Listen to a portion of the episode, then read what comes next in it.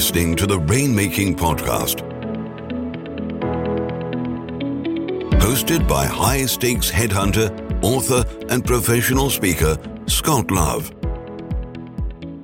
This is the Rainmaking Podcast, and my name is Scott Love. Thanks for joining me on the show. Our guest today is Laura Leopard. Now, Laura is the founder of Leopard Solutions, which provides the world's largest and most accurate law firm database for legal recruiters, attorneys, law firms, corporations, and law schools. Now, our topic today is the crisis of women leaving law. So, if you're not in the legal industry, this might not be the most beneficial program for you to listen to. Make sure you check out some of the other ones because it's going to be very specific in terms of the data related to this interesting and important situation. Make sure you check out the show notes so that you can connect with Laura, also learn more about Leopard Solutions, and you can even download the report that she references in our interview. Now, this show is also sponsored by Leopard Solutions, legal intelligence suite of products, Firmscape, and Leopard BI. Push ahead of the pack with the power of Leopard. Thanks for listening, and I hope you get some great insights from my discussion with Laura today. Hey, this is Scott Love with the Rainmaking Podcast. I've got a special guest and a friend of mine on the show, Laura Leopard. And today we're talking about the crisis of women in law. Laura, thanks for joining me on the show today. Thank you, Scott. Thanks for having me again. And also to our listeners, Leopard Solutions is a sponsor of this podcast. So I'm really proud of that relationship. And thank you for that, Laura. And I know that you've got a lot of value that really helps the legal world in, in multiple ways. And so tell me more about this topic title. We're talking about the crisis of women in law. What does that mean exactly? And then we'll kind of unpack that as we talk a little bit here. Well, I think we all know that women have struggled to make it, you know, to that partner level an equal level as men. But we discovered something interesting at the end of 2021 when we did our year in roundup to start looking at numbers and see what happened. We compared numbers between attorneys who were ethnically diverse that were leaving big law mm-hmm. against women and there was a big difference that there was about a 7% difference hmm. more of uh, more women leaving big law than those people who were ethnically diverse.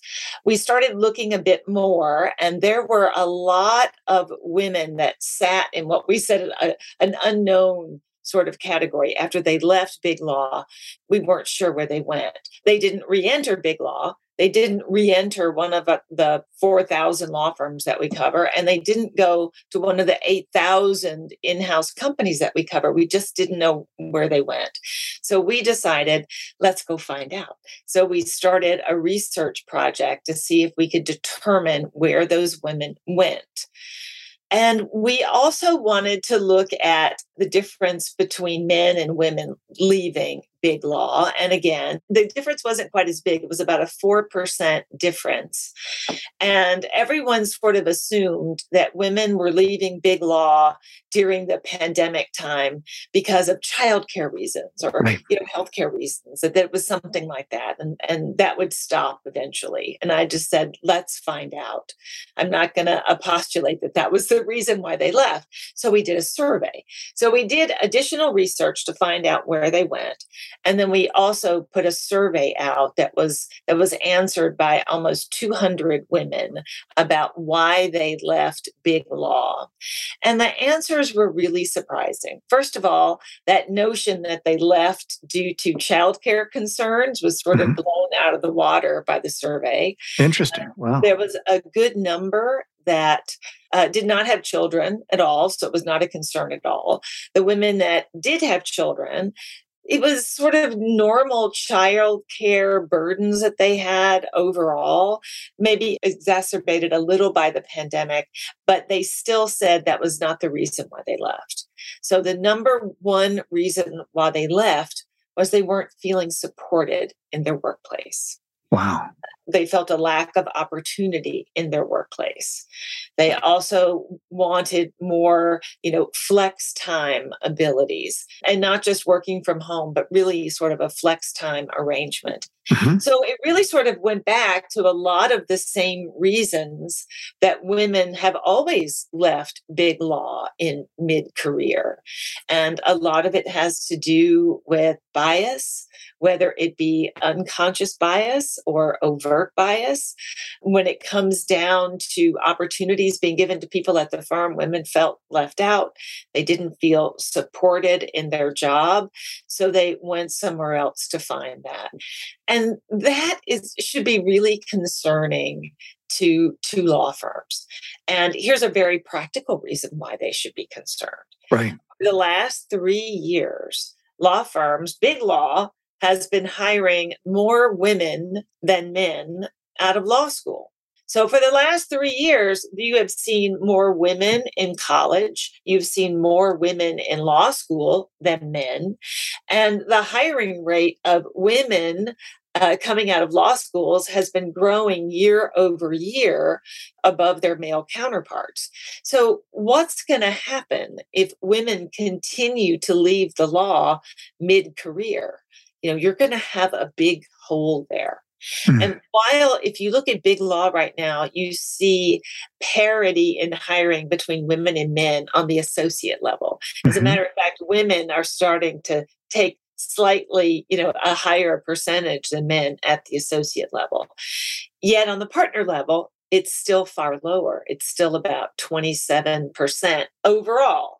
You know, in the grand scheme of things, you look at it and you say, well, 27%, well, that's not horrible. But if you look at it on a firm by firm by firm by firm basis, some firms are 16%, some firms are 12%. And let me ask you the percentage.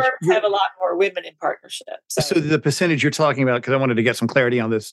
Uh, when we look at male to female associates in big firms, it's usually 50 50, I think. Is that right? Yeah, and then, right. but you're talking about for partners, you said it's about 27% women, the rest are men. That's uh, correct and that's interesting because I remember when I first got into legal recruiting, 2009, 2010, I think it was 15% were women. It was much lower than that. That's right. But tell me then, this 27%, I know we still have a ways to go. Kind of elaborate on that when you said when you look at that, it could be different within different firms. Is that right?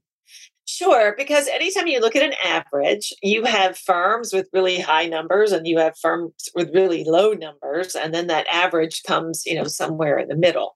So you have some firms that have great numbers for women partnership, and then you have some firms that have pretty bad numbers for women partnership. I do hope that women start to pay attention to that when they are interviewing at firms and talking with firms.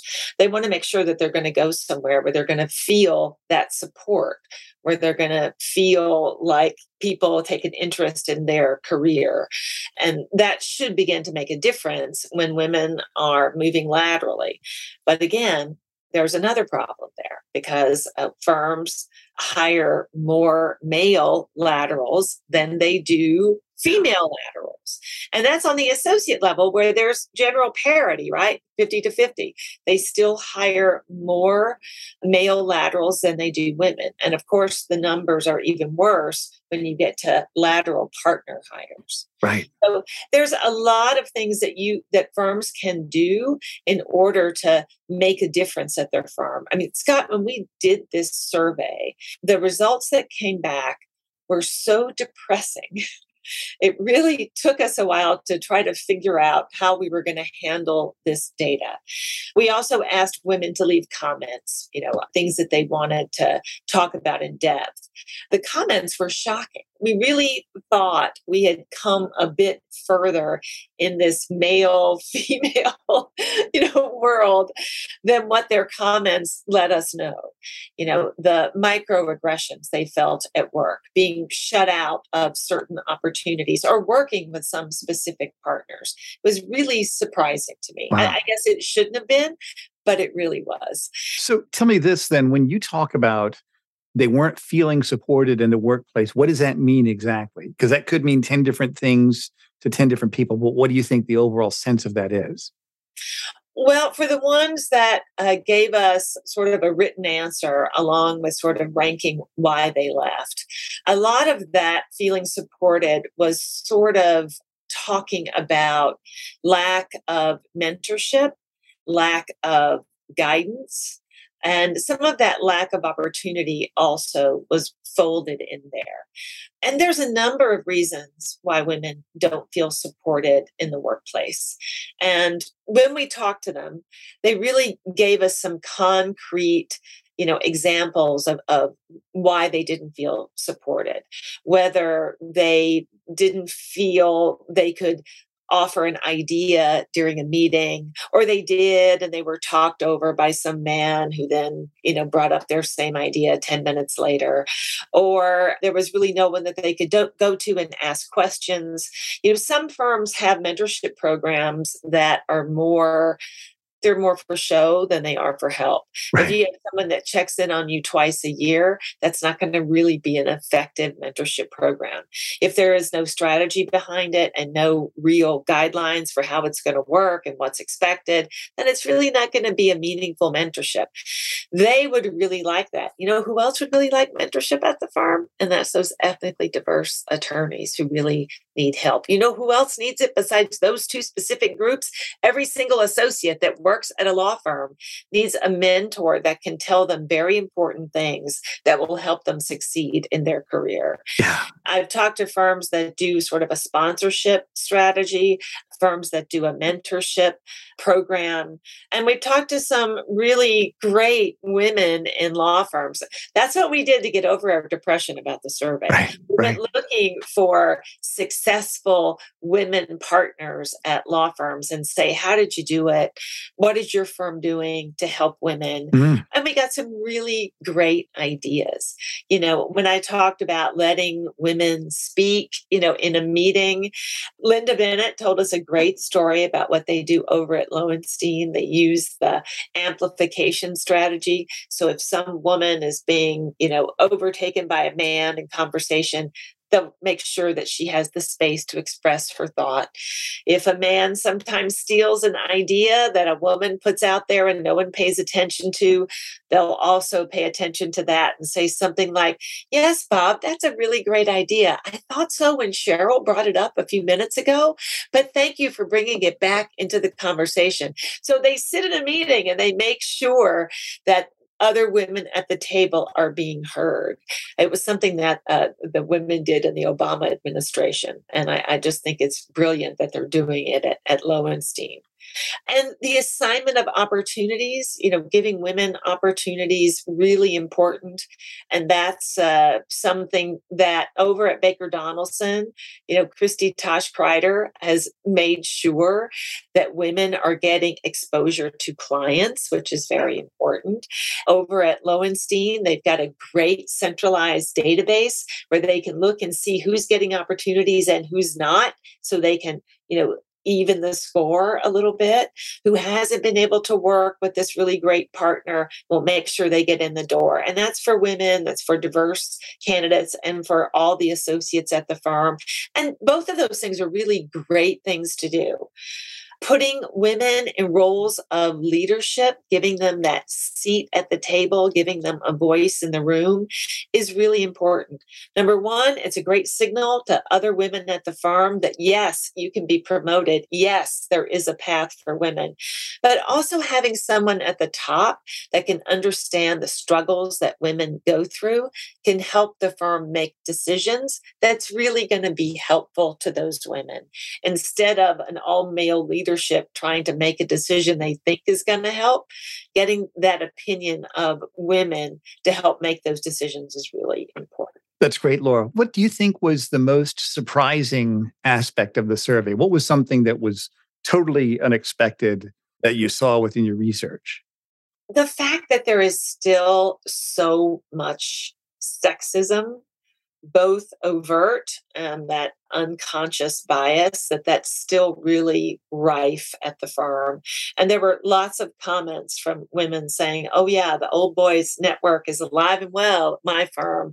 We really can't get you know a foot in the door. Yeah. Being uh, called young lady uh, little lady getting that little pat on the on the shoulder all those things still go on which is really surprising wow. in a law firm where yeah. they should be able to realize that that kind of behavior they really shouldn't be you know going on in, in, the workplace but it's still there. And to me that was really surprising. Yeah and that's interesting from my perspective of being a non ex lawyer coming into this industry a long time ago i used to see that a law firm is nothing more than a collective of peers held together only by conditional promises to each other people can leave and they can take their book with them. And it's not the money that's going to make them stay, it's the leadership. And that's what I look for in firms that I'm going to recruit for. Which firms have the leadership? And uh. do they really take diversity and these initiatives seriously? And I remember one firm, they gave me a one hour meeting with their chief diversity officer who reports directly to the chair of the firm. And she gave me very specific anecdotes and examples of on a very granular level of what they actually do to tip the scales and to make it in that appropriate way. What do you think are some common trends or things that are encouraging from the surveys or anything encouraging that you saw from this survey? Oh, all the great women that I talked to, all of them were uh, very involved with different women's initiatives at the firm. Christy Tosh-Kreider over at Baker Donelson heads that initiative there, and and they actually have a two track mentorship they have a mentorship program that everybody in the firm participates in, but they have a second one that's really just for women at the firm. They also have a great Road to Equity partnership program for women that really takes them by the hand and shows them what's going to be expected, what they need to do in order to make equity partnership. We also have women that are fighting for more flex time at law firms. And I've heard, you know, great stories about that. There's a, a great flex time experience we were told about over at Gibson Dunn with Molly Singer. She was going to quit the firm and she was thinking of uh, either have to quit or I have to go down to part time. And she went to her, you know, her department head or partner and said, I really, I'm going to have to go part time or, you know, I, I may have to leave the firm. And he said, Molly, I would rather have you 50% of the time than most of those associates out there 100% of the time. Yeah. So let's, let's do this. And you know what? She made partner while on flex time. Oh, and well, that's fantastic. Someone else may partner on flex time there this year. All of these things are possible, Scott. And if and if you want to see all of our 11 things that law firms can do, you can visit our website. I'm sure there'll be a link here that they can follow to get this white paper. Right. Yeah, we'll put that on the show notes. You'll get a lot of the uh, interviews. You'll get all 11 items that you can do. But the really great thing is that there, there are women out there helping a lot of these things happen at firms today. That's great as we may be at 27% now, that number will go up. It is nice to know that it changed since when you first got into recruiting. But it's it's been a long road, right? It's right. been a long road right. to get up there, and there's still a ways to go. And so, how can men be advocates, be people that empower women and even other disadvantaged people, like uh, minorities, people like that? Is there anything that people like me, you know, white men, can do to support? these people? Of course, of course. Getting the the male buy-in at a law firm is is really important.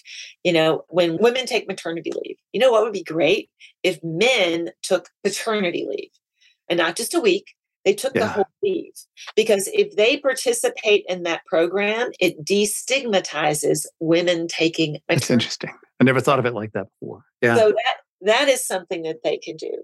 Male partnership taking paternity leave or taking flex time, especially if they have a, a sick parent or, or a sick child, signals to everybody else that it's okay to do that.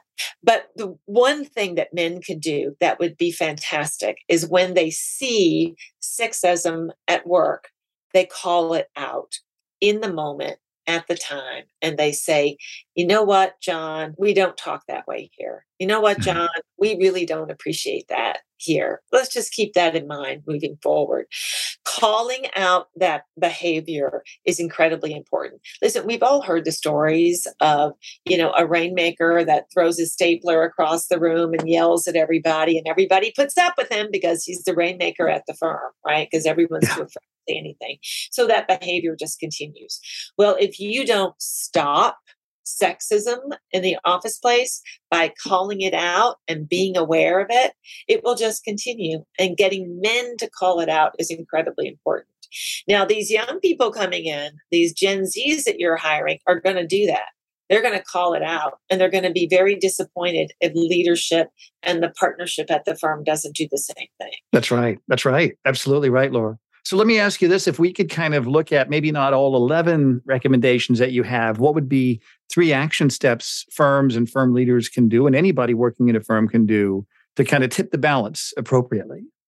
Well, I think one thing that firms could do is really to look at how they promote people at their firm and really look for fairness in promotions. The way that they think about women really they have to take a magnifying glass to it. Not every right. woman on they, you can't put them on a mommy track, right? You can't mm-hmm. discount them thinking they won't be around in order to be a partner, that kind of thing.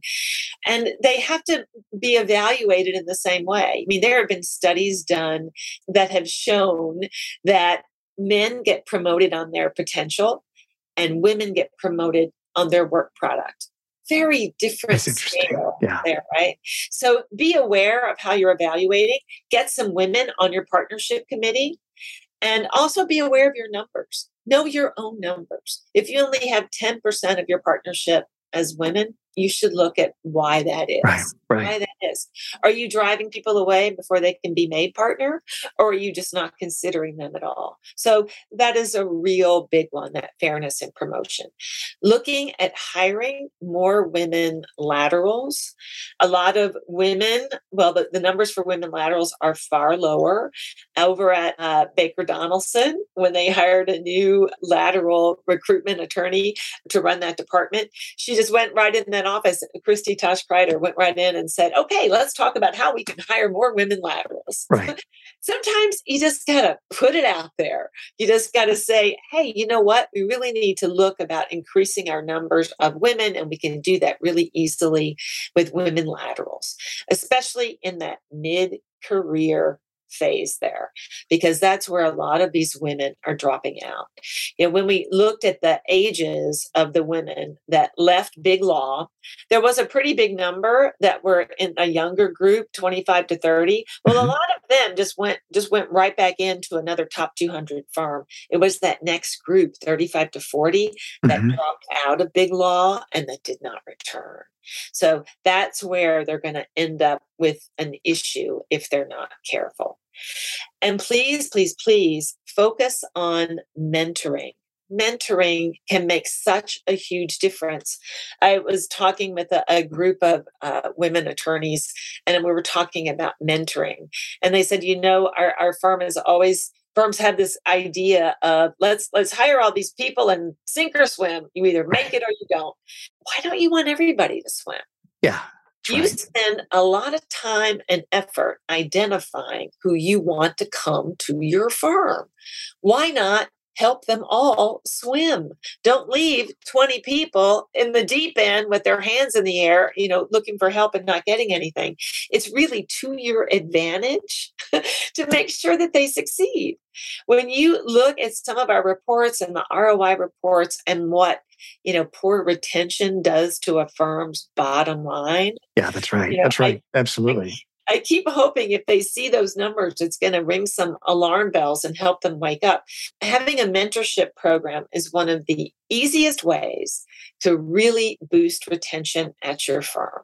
Those people begin to feel supported, they begin to feel part of a team, and you're teaching them what they can do to be successful. Don't have your associates wake up after they've been at the firm for seven years and say, Oh, I'm supposed to be developing a book of business. what? How, is, right, right. how am I supposed to do that? I've seen that happen.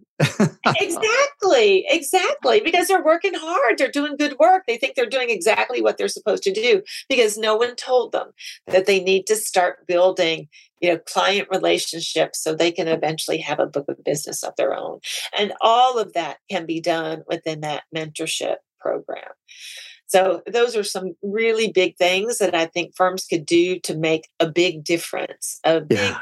Difference with uh, retaining and attracting women to their firms well, Laura, I can't wait to read this special report. Like I mentioned, we're going to put that link on the show notes here. So those of you that are listening you can go to the show notes. You can get that report. You can also check out Laura's profile. And then we'll also put a link to Leopard Solutions. It's a data product for the legal industry that focuses on artificial intelligence. I've been using it for years. I've been very pleased with it. And I'd highly recommend that if you're in the legal industry, make sure you check that out. That tool helps in terms of recruiting, business development, and diversity. Pretty much all the major initiatives their company, Leopard Solutions, is at the epicenter of within the legal industry. Uh, Laura, thank you for being a guest here on the show. We'll have you back in the future.